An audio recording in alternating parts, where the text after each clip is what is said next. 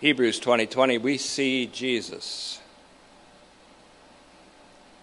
This is increment 207 and 207 and 208. Those two increments will be entitled A Better Hope for Generations to Come. And in these two increments, part one this time, I'll be dealing with a very important element of dealing with any particular biblical book, and I call it Atlat for on the level of our time. And so sometimes prophetic messages don't have to be something that projects into the future necessarily as much as proclaiming something of great pertinent value into the presence, something eternal into time. And that's what my hope is for these next two messages, in which there'll be a little bit of hammer time. And so, Father, entrusting our spirit into your hands, we ask that you will cause us to realize the reality of Jesus Christ. We don't desire glory, we don't desire the approbation of men. We desire your approval. And we know that that comes by preaching not ourselves, but Christ Jesus, the Lord. May he be manifested in such a way that the listeners, the careful listeners especially, and even readers, will realize the reality that is Jesus, and Jesus as reality indeed. We ask this in his name. Amen. Better hope for generations to come. Part 1. And this is from a little brief phrase, kretonos elpidos, from Hebrews 7:19. In Hebrews, you can take any number of hundreds of phrases and make a message out of them in a preaching sense, and that's kind of what I'm doing today, but again, for our own time. And I've taken, again, our little brief excerpt, A Better Hope, from Hebrews 7:19, which says, "For the law made nothing complete." On the other hand, there's the introduction of a better hope, through which we draw near to God.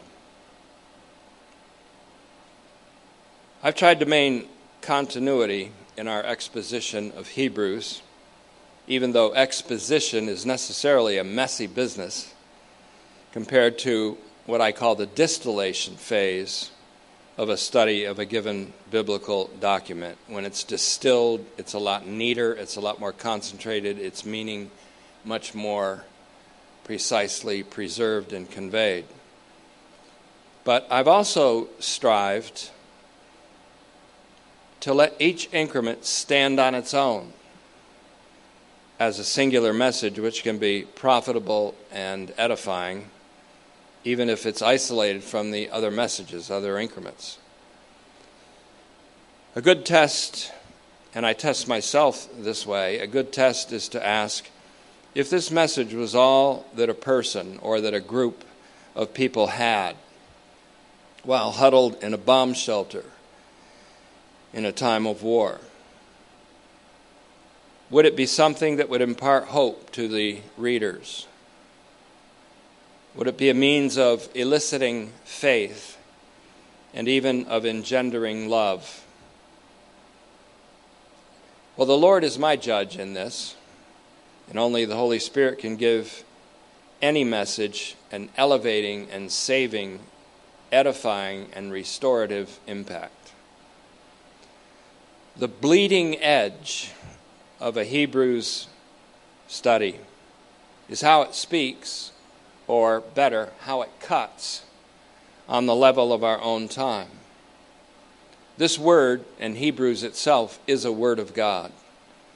This word of God is indeed sharper than any two edged sword, not least because its first edge cuts into the time in which this homily was written and initially dispatched, and its second edge cuts into our own time and into our own hearts, we could say. On the level of the time of the initial addressees, an inferior hope was being transcended, and a better hope offered to the people of God and therefore to the world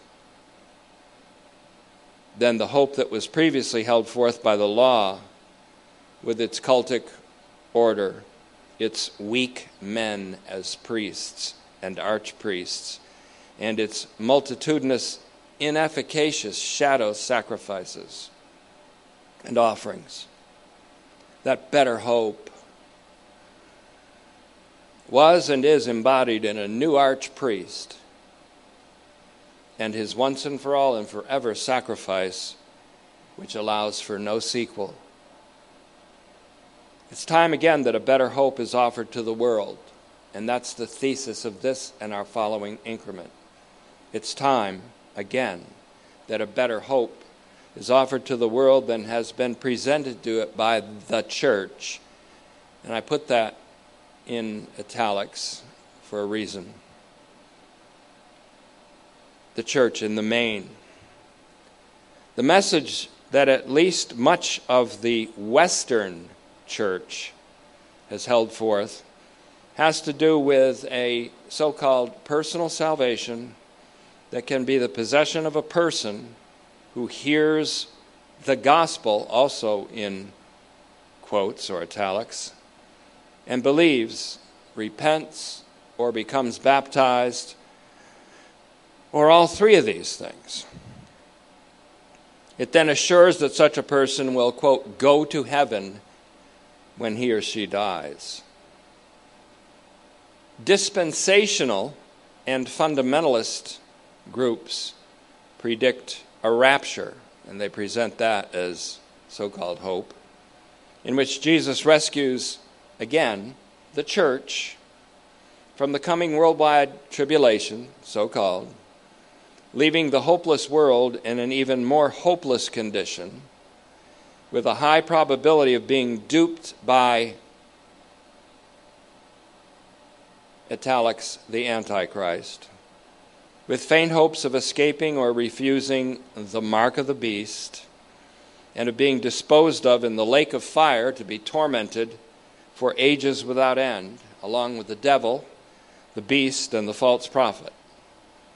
All of this, if not most of this, is from a terribly misleading misreading of the book of Revelation, which some still insist on calling revelations, as if you can break up this wonderful apocalypse into isolated parts.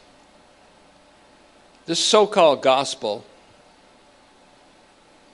Paul would say it's not a gospel at all,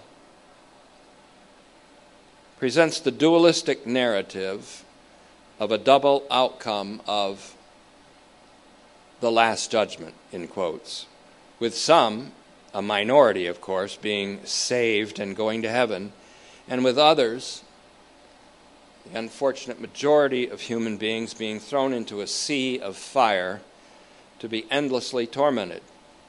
Not the gospel. For sure. Not even a gospel at all.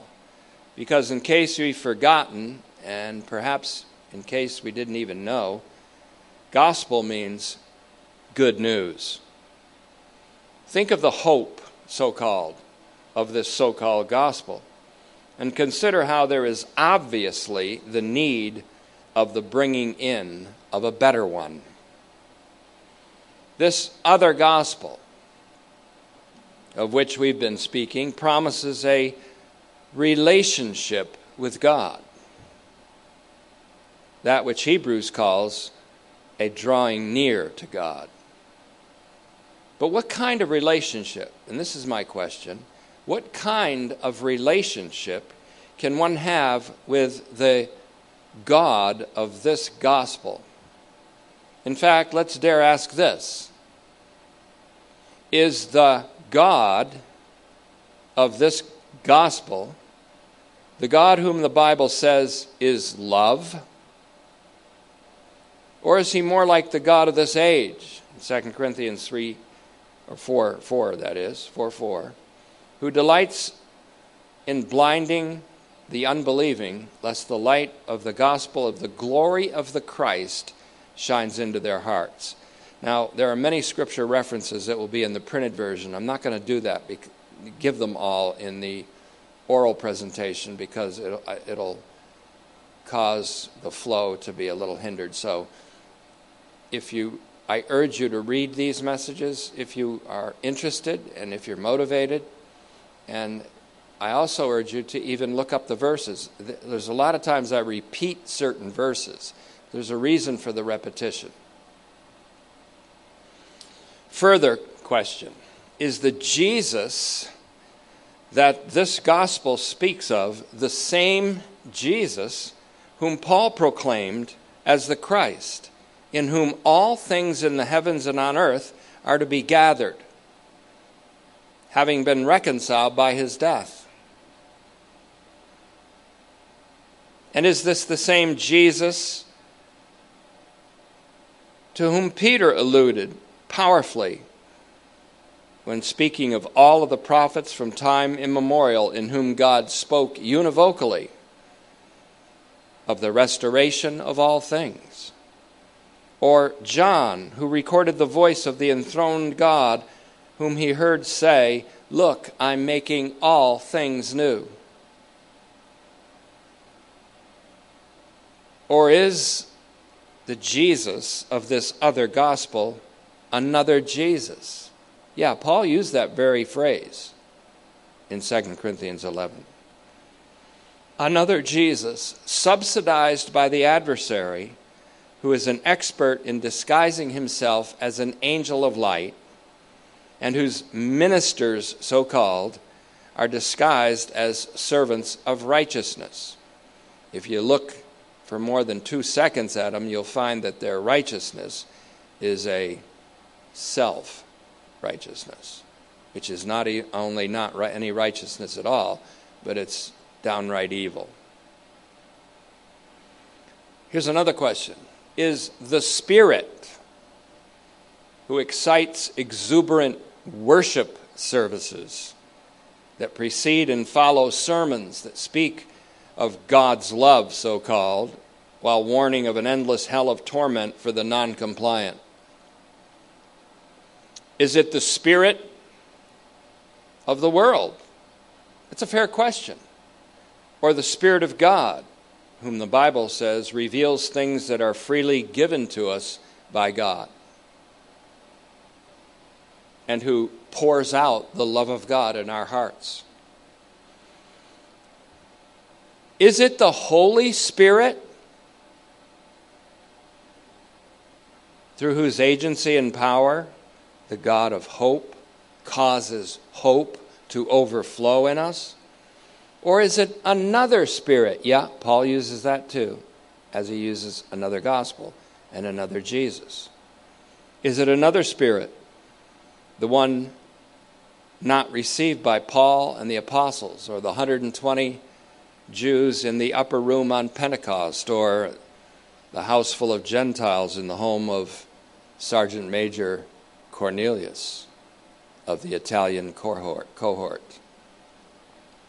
Here's a thesis for you of this and the next increment.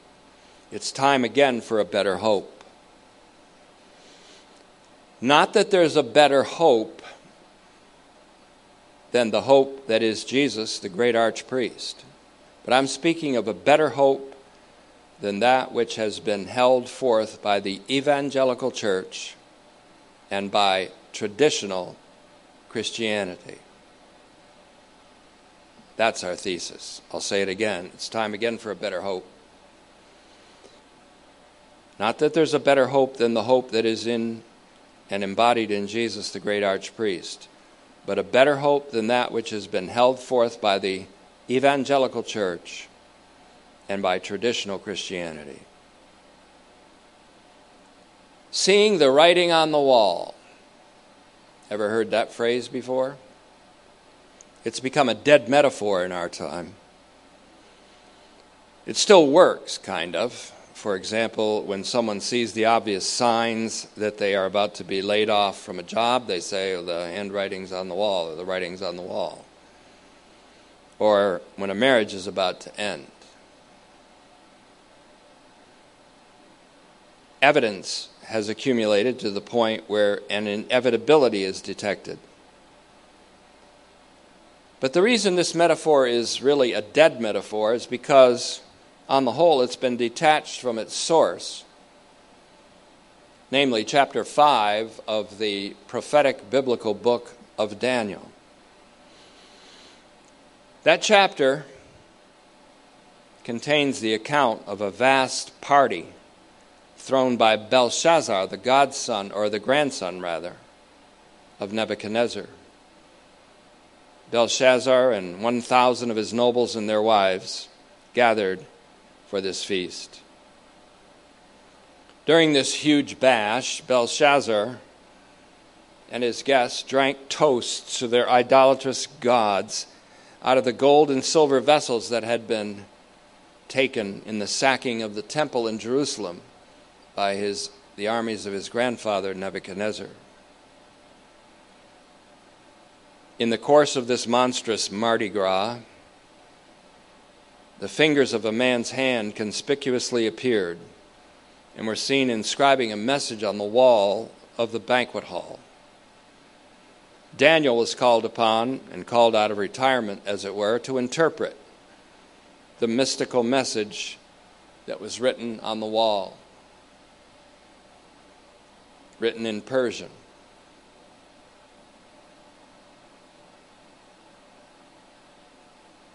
And Daniel received the revelation of it from the Most High God. He's called the Most High God there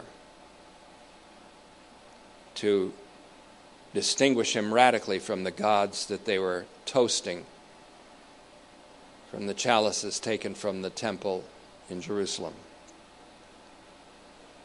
The message meant that the king and his kingdom had been, quote, weighed in the balances and had been found wanting or lacking, and that his kingdom was to be imminently replaced by the Medes and the Persians. And indeed it was. Well, that's the bare outline. But the parallel is this the hope held out by the so called church at this time has been weighed in the balances and shown to fall way short of the hope that the God of hope desires to be held forth to the world, which is currently without hope and without God, who, whether they know it or not, have been brought near by the blood of Jesus Christ. Someone may say, and this has been often used. Well, at least Christ is being preached. Paul rejoiced that even those who were his enemies, or those who are really his rivals, preached Christ. And that's true. If you read Philippians 1:18, Paul rejoiced that Christ was preached even by those who were envious of him, even though they had the wrong motives.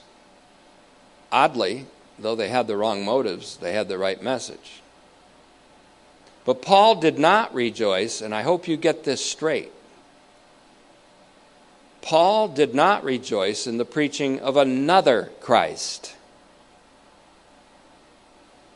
which is very close to where much of the church is today.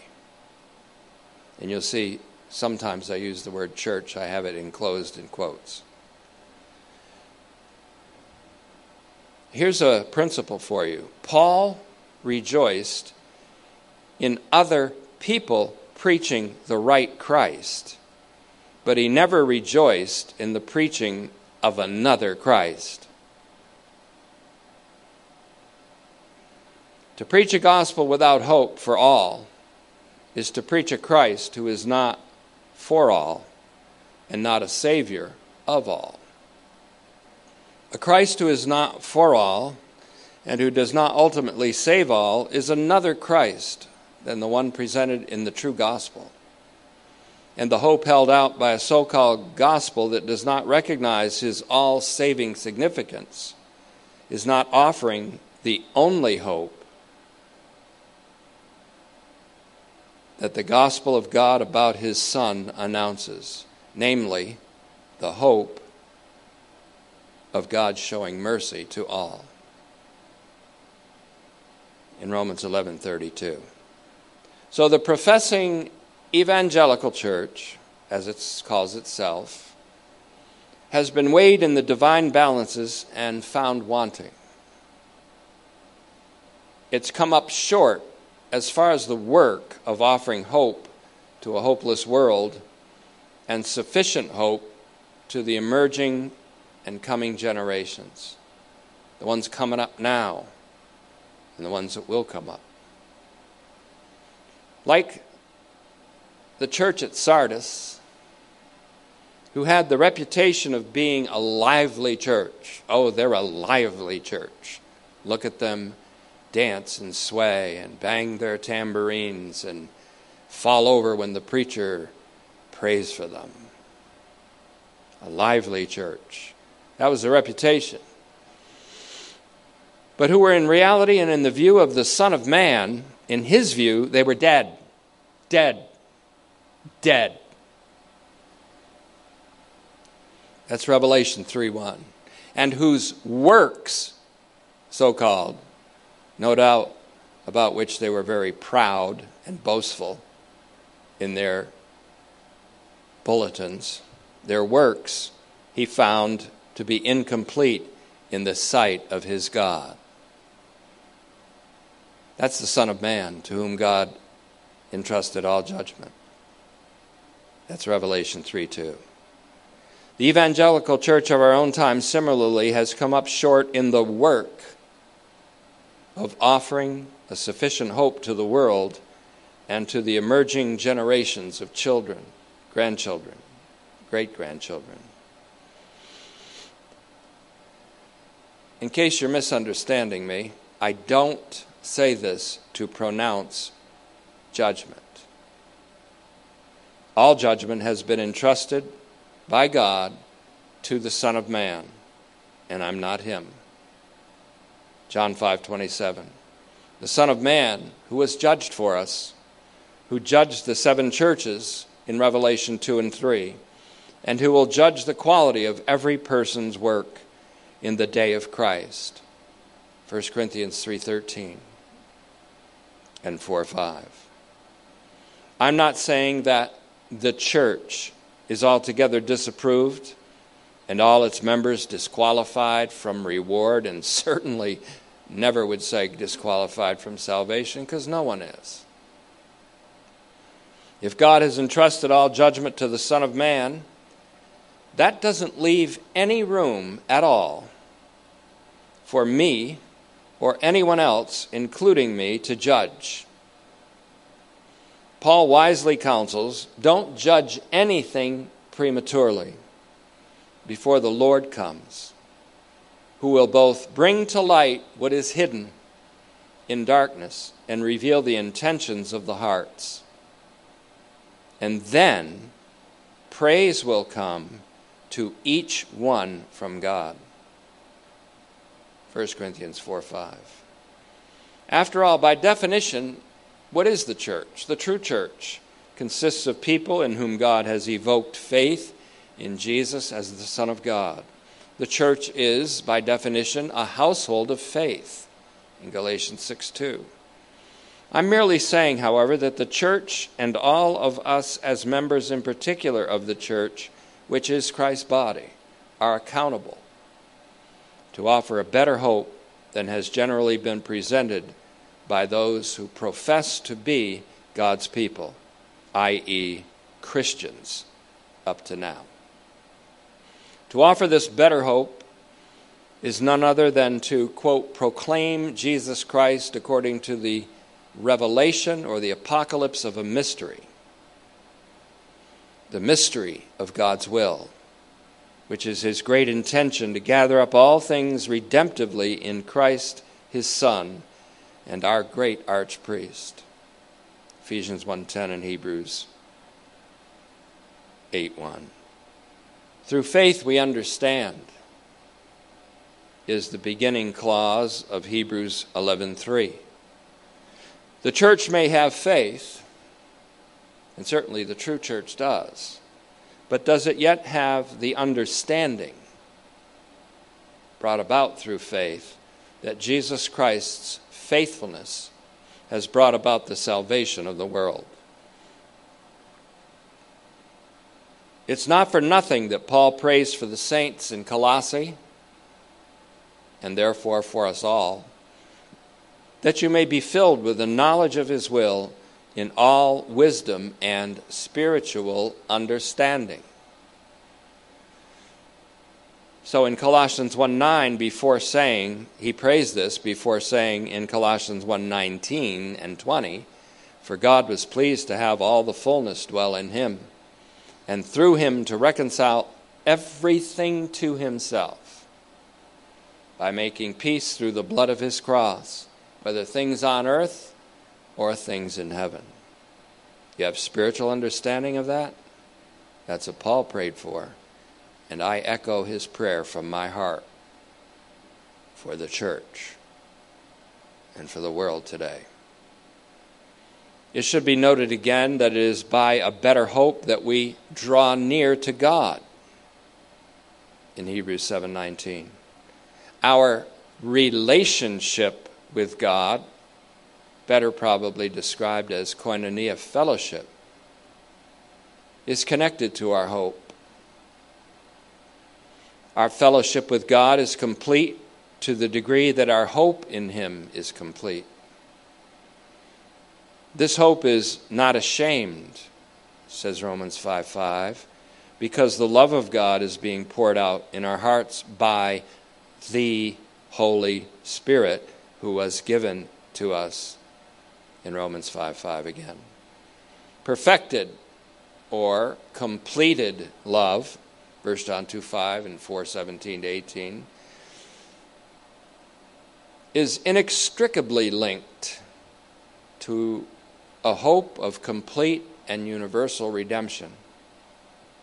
Love for all mankind in 1 Thessalonians 3:12 is inextricably linked to the hope that all mankind will be redeemed, along with all of time, all of history, and all of creation.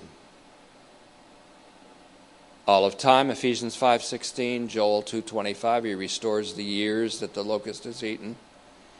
All of history, Ephesians 1:10 to 11, in the fullness of times.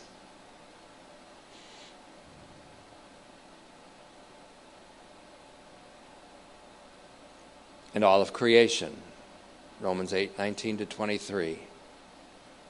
Ephesians 1:10, Colossians 1:15 to 20. So the same Holy Spirit who pours out the love of God in our hearts is the Holy Spirit through whose, through whose power the God of hope causes hope to overflow in us as we believe in God's love for all. And by hope, we always mean confident expectation. These three remain. Even now, in this evil age, they remain on the forward line of troops faith, hope, and love. And the greatest of these is love, but not love detached or divorced from faith because faith works by love. And love believes all things. Not love detached or divorced from hope because hope is unashamed precisely because of love. And love hopes all things. Please look up the verses for these that I have in the printed version of today's oral communication. This love is the love that's described so eloquently by Bernard Lonergan, who wrote this Quote, it is a religious experience by which we enter into a subject to subject relation with God. It is the eye of faith that discerns God's hand in nature and his message in revelation.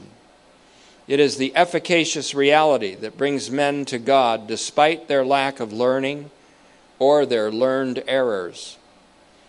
It is in this life the crown of human development, grace perfecting nature, the entry of God into the life of man, so that man comes to love his neighbor as himself. What a sublime little partial paragraph.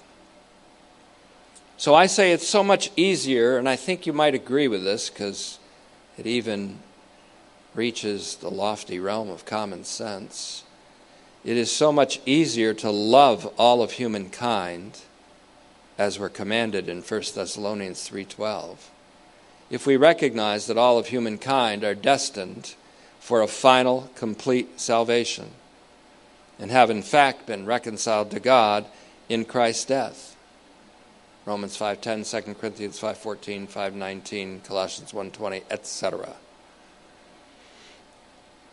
This is what I call love in harmony with hope, a better hope than the church at large, at least in the West. There are elements of the Eastern church ever since the patristic era that have been holding out and holding forth the hope of a universal restoration. But I say, when I say hope needs to be, a better hope needs to be offered, I'm talking about the one that the Western church, so called, has traditionally offered to a hopeless world. Not really filling up a hopeless world with hope. So when I say hopeless world, I don't mean hopeless in the sense of that horrible insult that someone is irredeemable. Horrible, self righteous, self serving, self absorbed, and self deceived thing to say about someone that they're irredeemable. What's irredeemable is the old self in all of us. So I don't say irredeemable when I say that the world is without hope. I don't mean hopeless in the sense that the world of humanity is irredeemable, but that the world of human beings and human beings in this world are generally, subjectively speaking, without hope. Means they don't have it, they don't have it in them. They don't treasure in themselves the hope of the gospel. I speak this as someone who's been there. I know what that means. I know what that feels like to have no hope and to live in a kind of, well, hopelessness, a kind of disguised despair, a kind of subdued despair that ultimately you can't keep subduing. The world in general doesn't treasure in themselves the hope of the gospel as it's called in Colossians 1:23 which is related to as you if you read it carefully the sound of the gospel going out into all creation. The hope of the gospel therefore is the confident expectation of the restoration of all things in Acts 3:21 and Colossians 1:20 the, recapi- the recapitulation of everything in the heavens and on earth in Christ in Ephesians 1 9 to 11. The recovery of all that was lost in Luke 19 10 compared with John 6:12 And do that sometimes, sometime on your own. Compare Luke 19:10 with John 6:12. The redemptive return of everything and every being to God in Romans 11:36 the glorious apocalyptic culmination called God being all in all in 1 Corinthians 15:28 This is the gospel of the glory of the Christ, who is the image of God in 2 Corinthians 4 4. The heavenly man, into whose image we all are to be conformed completely in the extremity of our salvation in 1 Corinthians 15:49 compared with John 6:40 and 2 Corinthians 4:4. Whose glory is destined, Christ's glory is destined, it says, to fill up the whole earth in Habakkuk 2:14, including all of its burial sites. 1 Corinthians 15, 51 to 52, 1 Thessalonians 4:16. This is the better hope that I'm talking about. And this is the better hope by which we draw near to God and truly have a relationship with him.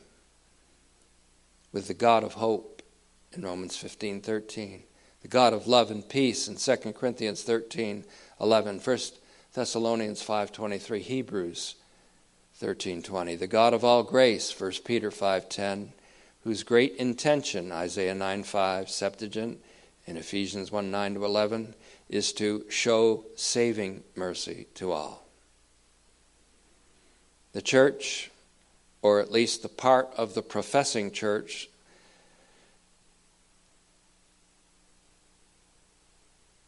has been found wanting in offering this hope to the world.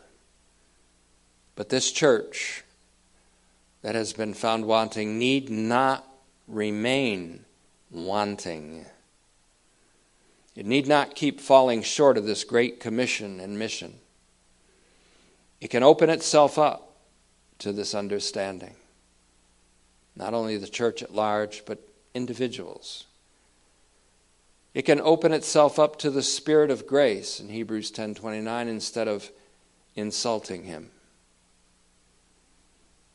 It can receive repentance from God to the acknowledgement of the truth of the universal reconciliation that is embodied in Jesus, who is our peace.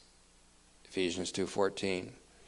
It can cherish this hope and then communicate it.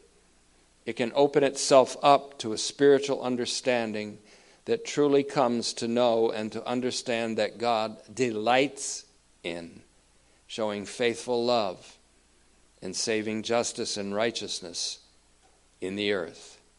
Jeremiah 9:24. Father, let this be so. Let the church and let hundreds, thousands, even millions of believers in the future, beginning now, open themselves up to the Holy Spirit to receive this wondrous revelation of the reality of Jesus Christ. I ask it in His name. Amen.